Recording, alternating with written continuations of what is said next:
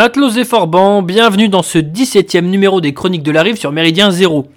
Vous n'avez pas eu droit à votre chronique favorite le mois dernier, vous m'envoyez désolé. À vrai dire, j'ai perdu du temps en réfléchissant à la thématique que j'aborderai, puisqu'en plus des nombreux sujets froids dont je souhaite vous parler, l'actualité n'a pas arrêté de nous proposer des événements importants ou en tout cas intéressants à analyser. Mais ça y est, j'ai remis mon cerveau à l'endroit et me suis décidé. Le football est un sport magnifique. Il est pratiqué par les enfants dès le plus jeune âge, que ce soit dans les jardins ou les cours de récré. Il permet aux plus grands, ados et adultes, de se dépenser le mardi soir et le dimanche matin, même si la qualité technique n'est pas toujours au rendez-vous, après un samedi festif euh, par exemple. Euh, le, football, le football fait par ailleurs vibrer ceux qui aiment le regarder, notamment les supporters qui vont au stade, se déplacent de ville en ville pour soutenir leurs couleurs. De la France au Pérou, de la Pologne au Japon, en passant par la Grèce ou Moyen-Orient, il déchaîne les passions. Il y a certes des excès dans cet engouement, mais il est authentique et populaire. Hélas, les coulisses du foot, elles, sont nettement moins réjouissantes. C'est ce dont je vais vous parler aujourd'hui en m'appuyant sur le travail de l'un des rares journalistes encore courageux et honnêtes. Non, je ne parle pas d'Eugénie Bastier ou de Jim William Golnadel, mais, euh, mais de Romain Molina. Avant de vous le présenter un peu plus en détail, euh, sachez que cette chronique vous invitera à aller voir son travail de vous-même. Je vous évoquerai un certain nombre de sujets et, vous ferez le reste. Voilà. Âgé de 30 ans, Romain Molina est un journaliste indépendant, auteur de six ouvrages, dont le dernier s'intitule The Beautiful Game, notez l'accent anglais au top, euh, et vient de sortir aux éditions Exuvie. C'est un, petit éditeur, euh, a, priori très, très sympa, très honnête, très courageux, enfin bref, voilà. Euh, Romain Molina collabore avec euh, divers médias internationaux, puisque les Français le, le sollicitent très peu. on se demande bien pourquoi. Il anime également une chaîne YouTube à son nom qui devrait vous être utile dès cette chronique terminée. Amoureux du ballon rond, du vrai, celui que j'évoquais pour commencer cette chronique, Romain Molina ne se prive pas pour le raconter. C'est d'ailleurs en partie le sujet de son dernier livre, qui va même plus loin en fait, puisqu'il raconte l'impact du football dans certains des pays les plus meurtris du monde. Je pense au Yémen par exemple. Euh, mais cet amour ne le rend pas aveugle, bien au contraire, puisque Romain Molina jouit d'une réputation méritée, celle d'emmerdeur de truand, puisqu'il révèle sans tabou les coulisses sordides du monde du foot. Si vous pensez que la question des droits télé est la plus indécente, accrochez-vous. Certes, il y a dans cette problématique-là des enjeux déjà bien plus important que ce que l'on imagine euh, à première vue. Il y a par exemple une sorte de guerre froide entre pays du Golfe, soucieux de surpasser euh, leurs concurrents en termes de pouvoir et d'influence, évidemment, parce que qui dit télévision dit visibilité, qui dit visibilité dit pouvoir et influence. Mais le foot est surtout pris en otage par de véritables criminels en tout genre, en dehors de ses émirs donc. Dans cette, catégorie-là, les prédateurs sexuels sont sans doute les plus infâmes. Et oui. Romain Molina et plusieurs de ses confrères euh, étrangers ont en effet révélé cette année via le journal anglais The Guardian les agissements du président de la Fédération haïtienne de football. Monsieur Jean Barre, surnommé Dadou, a été reconnu coupable d'abus sexuels sur mineurs par la commission d'éthique de la FIFA et est donc suspendu à vie. Ira-t-il en prison? Ah, ça, c'est pas gagné puisque la justice de son pays euh, est aussi corrompu que lui et ne va, semble-t-il, pas l'attaquer, criant au complot international contre son compatriote. Évidemment, c'est jamais, jamais de la faute des accusés. Mais la justice internationale, elle, pourrait le traquer, puisque certains crimes de ce Dadou sont survenus en dehors de son pays, y compris en Europe. L'enquête se poursuit également auprès d'autres dirigeants de la fédération de ce pays. Et oui, Dadou n'agissait pas seul. Il aura fallu euh, un travail colossal de Romain Molina pour faire tomber celui qu'on est en droit de qualifier euh, d'énorme enculé, hein, soyons clairs, puisque la FIFA, la, Fédération internationale de foot, pour ceux qui l'ignorent, couvrait plus ou moins ses agissements au début du scandale. Disons qu'ils ont eu du mal à accepter que l'un de leurs euh, sbires euh, du tiers-monde soit dans une affaire aussi dégueulasse. Bref, l'instance du foot mondial, en plus d'être corrompue, oui, elle, elle aussi, ayant par exemple offert l'organisation de la Coupe du Monde 2022 au Qatar, regorge de, pervers, dont un arbitre instructeur qui, lorsqu'il venait en Haïti, était euh, accueilli par des gamins arbitres qui devaient exaucer ses moindres désirs de fils de pute, de pervers sexuels pédophiles. Euh, les affaires de ce type ne manquent pas, puisque plusieurs cas ont été recensés dans le monde, en Afghanistan notamment, en Afrique, mais aussi semble-t-il en France. Euh, au sein de la FFF, la FFF qui, croule sous d'autres accusations en ce moment.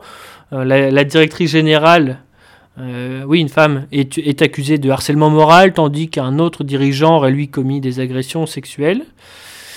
Les autres histoires, les autres petites histoires de fesses du football français paraissent moins graves en comparaison, même si certaines personnes du club de Niort, qui évolue en Ligue 2, proposer les services de comment les qualifierais-je de professionnels du sexe à leurs joueurs. Et eh oui, drôle de cadeau de bienvenue. Dans un autre registre, le nouveau président de la LFP, Vincent Labrune, est connu pour être euh, le roi de la fête. Lorsqu'il était président de l'OM, ses collègues aimaient faire appel à ses services. Valdemar Kita, qui est à la tête du FC Nantes, est un businessman chevronné. Son domaine L'agrandissement du pénis. Ouais, vous m'avez bien entendu. Euh, voilà. Et Romain Molina, en nous racontant cela, cela euh, précise que c'est cette activité qui lui a permis de faire connaissance avec un autre président de club dont on ne sait toutefois pas le nom. C'est peut-être mieux pour lui. Heureusement, chez MZ, personne n'a besoin de ce genre de service. Beaucoup de choses se passent sous la ceinture dans le monde du foot, mais pas mal se déroule aussi sous le manteau les transferts de joueurs sont un moyen formidable pour les dirigeants, agents et familles de footballeurs de se remplir les poches avec des clauses, des démarches ou des contrats très particuliers. Le parcours d'un homme en particulier permet de comprendre euh, tout ce fonctionnement. Olivier Létang fut joueur de foot professionnel entre 1995 et 2004. Une carrière plutôt courte, mais qui lui a permis de préparer la suite. Arrivé au stade de Reims en 1997, il rendit des services dans les services administratifs du club en parallèle de son rôle de joueur. Il devint même directeur administratif et financier en 2000, donc quand il était encore joueur. Bon, notons tout de même qu'à cette époque, le club rémois évolue en national et ne pouvait donc pas se permettre d'avoir de très nombreux salariés. C'est assez logique qu'il y ait des gens en multitâche dans, ce genre de circonstances. Bon, bien en place à Reims, en tout cas, il gravit les échelons pour devenir directeur général du club de 2006 à 2012, période durant laquelle Reims retrouva la Ligue 1, après 30 ans d'absence environ. Donc là, on passe dans une autre sphère. Hein. Euh, son bilan parlait pour lui, il faut, le reconnaître. Et Olivier Létang rejoignit donc le PSG en 2012 et il remplaça Leonardo au poste de directeur sportif en 2016. Donc là, en France, à cette époque, il était difficile d'avoir une place plus prestigieuse finalement. Il démissionna toutefois un an plus tard pour rejoindre Sport Invest UK, une société de gestion de carrière pour laquelle il fut immédiatement nommé directeur général, sans pourtant obtenir le statut d'agent de joueur. Petits arrangements entre, entre copains. Bon. Olivier Létang, comme de nombreux hommes d'affaires du monde du foot, a la bougeotte, mais ne perd jamais son temps. Il arriva à Rennes dès novembre 2017 dans le rôle de président exécutif. Sportivement, son travail et ses choix seront encore couronnés de succès, comme à Reims. Cette fois, il permet à Rennes de remporter la Coupe de France en 2019. Rennes qui n'avait plus euh, remporté quoi que ce soit depuis une éternité. Pourtant, il fut remercié quelques mois plus tard, le 7 février 2020, voilà, cette année donc, alors même que Rennes était dans le trio de tête de Ligue 1. Mais pourquoi donc? Vous me, vous me direz. Et oui, vous aurez raison de vous poser la question. Eh bien, en fait, l'homme s'était attiré les foudres de son entraîneur, mais aussi de nombreux employés du club. S'il est un bourreau de travail, Olivier euh, Létang est aussi réputé pour son intransigeance et surtout pour son ingérence. Président, directeur sportif, recruteur, entraîneur, responsable de la communication, euh, l'homme voulait plus ou moins assurer toutes ses fonctions, sauf celui de Dame Pipi peut-être, étouffant au passage ceux qui en étaient chargés. Il voulait diviser pour mieux régner, mais comme le souligne Romain Molina, et oui, toujours lui, ses méfaits étaient un secret de polichinelle. Plus grave encore pour le stade rennais, Olivier Létang a souvent fait fonctionner ses réseaux non pas professionnels pour le bien du club, mais amicaux pour le plaisir de ses copains. Et oui, différentes transactions menées ces dernières années laissent pantois, notamment vis-à-vis du SCO, le club d'Angers. Bon, sur ce club-là aussi, il y aurait beaucoup de choses à dire. Hein. Encore un club qui a des résultats, en fait. Euh, euh, les coups en douce ne, comment dire, n'entraînent pas forcément une chute sportive. Bon, en tout cas, concernant Olivier Létang, euh, désormais ex-président René, c'était un partisan du mandat club, une méthode méconnue, mais particulièrement importante. En fait, si vous devez retenir une chose de cette chronique, du moins sur l'aspect business, c'est celle-ci. Le mandat club consiste à embaucher un agent de joueur sur une durée déterminée afin qu'il trouve un club susceptible d'accueillir un ou plusieurs joueurs indésirables. Vous savez, il y a toujours euh, dans un effectif des mecs qui ne jouent pas ou qui ne jouent plus, euh, un peu vieux, un peu blessés ou tout simplement euh, voilà, qui rentrent plus dans les plans du coach et qui, qui, restent là pendant des mois ou des années à être payés pour rien. Bref, c'est un, fardeau pour le club. C'est un travail pour, pour ces agents à durée déterminée, comme on pourrait les appeler, euh, grassement rémunéré, qui est utile lorsqu'il s'agit de se séparer d'un joueur dont la cote est au plus bas, mais qui est plus souvent superflu. Il favorise aussi la multiplication des transferts. Et oui, ça c'est la donnée importante aussi. Puisque chaque transaction, signifie de nouvelles commissions. L'on pourrait se dire que les dirigeants des clubs n'ont pas intérêt à cela, puisqu'ils doivent payer les agents, mais ils touchent eux-mêmes de l'argent de ces transferts. Voilà, le salut du stade René est finalement venu de son entraîneur, Julien Stéphan, qui a osé frapper du poing sur la table auprès de l'actionnaire majoritaire du club, François Pinault. François-Henri Pinault. Euh, le coach vainqueur de la Coupe de France en 2019, qui a permis au club d'atteindre sa qualification en Ligue des Champions pour la première fois de son histoire, en a effet mis son poste en jeu si Olivier Létang restait au sien. Voilà, c'était un pari risqué, mais un pari gagné. C'est tout à l'honneur d'ailleurs du propriétaire de Rennes. On ne serait malgré tout pas surpris de revoir Olivier Etan à la tête d'un club d'ici peu, puisque ce genre de gars a un, réseau long comme le bras, et euh, il a de l'argent à, faire et à faire gagner aussi. C'était qu'un exemple du quotidien du foot français. On aurait pu parler du contrat absurde signé avec Mediapro, des réunions abracadabrantesques tenues au printemps dernier lorsque le confinement avait stoppé toute activité sportive. Euh, la gestion en risque de certains clubs comme Lille, Monaco, Bordeaux ou Saint-Etienne mérite elle aussi un coup d'œil. Voilà pourquoi je vous renvoie à nouveau vers Romain Molina, ses livres et sa chaîne YouTube. Ce gars, sans doute un peu trop idéaliste et puis un peu, gauchiste, hein, mérite à mon sens malgré tout un, grand soutien des auditeurs de MZ. Sa démarche est belle puisqu'il est à la fois indépendant, excellent dans ce qu'il fait, mais très abordable et simple. Euh, il a beaucoup de courage parce que euh, dès qu'on aborde les, questions euh, d'agression sexuelle et d'agression sexuelle et de pédophilie, on se met en danger, voilà, tout simplement. Donc j'ai beaucoup de respect pour, pour ce type, mais bon, je suis beau joueur et je précise que je ne le connais pas personnellement. Il a assez d'ennuis à gérer comme ça.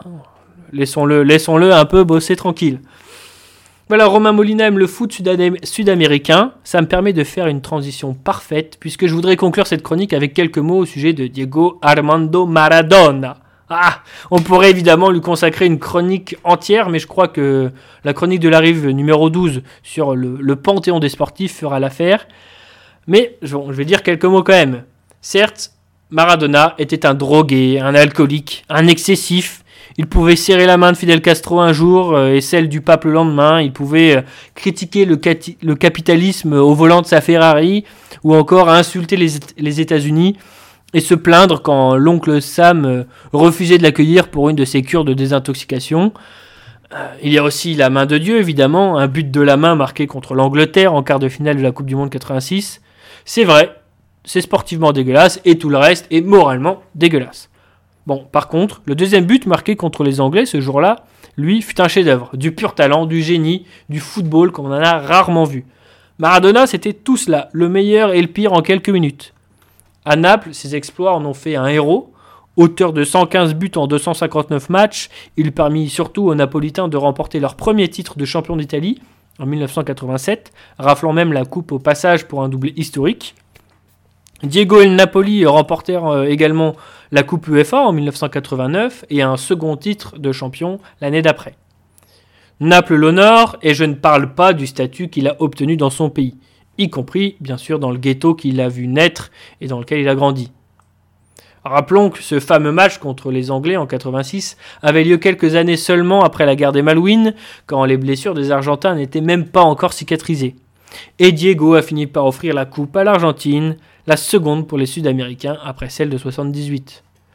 Le football dépasse parfois le cadre du sport. C'est le cas lorsqu'un Argentin déshérité, un pauvre, un moins que rien, ancien gosse des rues, qui ne mangeait même pas à sa faim, fait la nique à la puissante Angleterre grâce à un ballon, puis devient l'idole d'un peuple à des milliers de kilomètres de chez lui.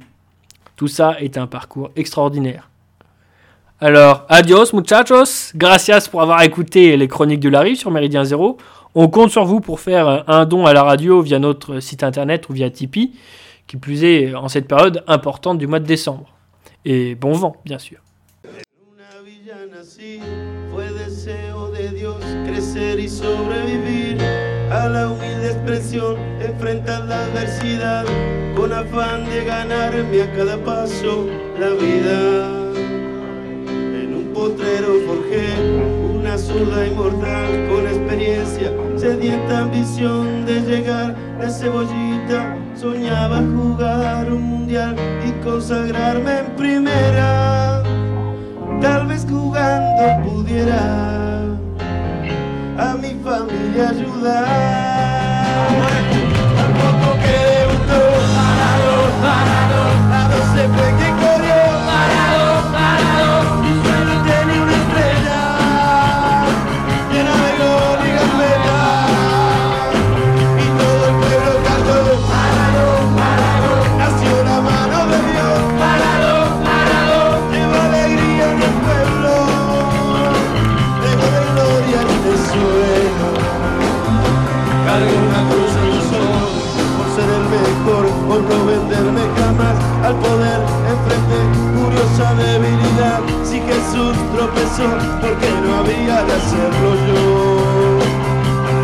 se presentó una blanca mujer de misterioso sabor. Y prohibido placer que tan deseo y usarla otra vez involucrando mi vida.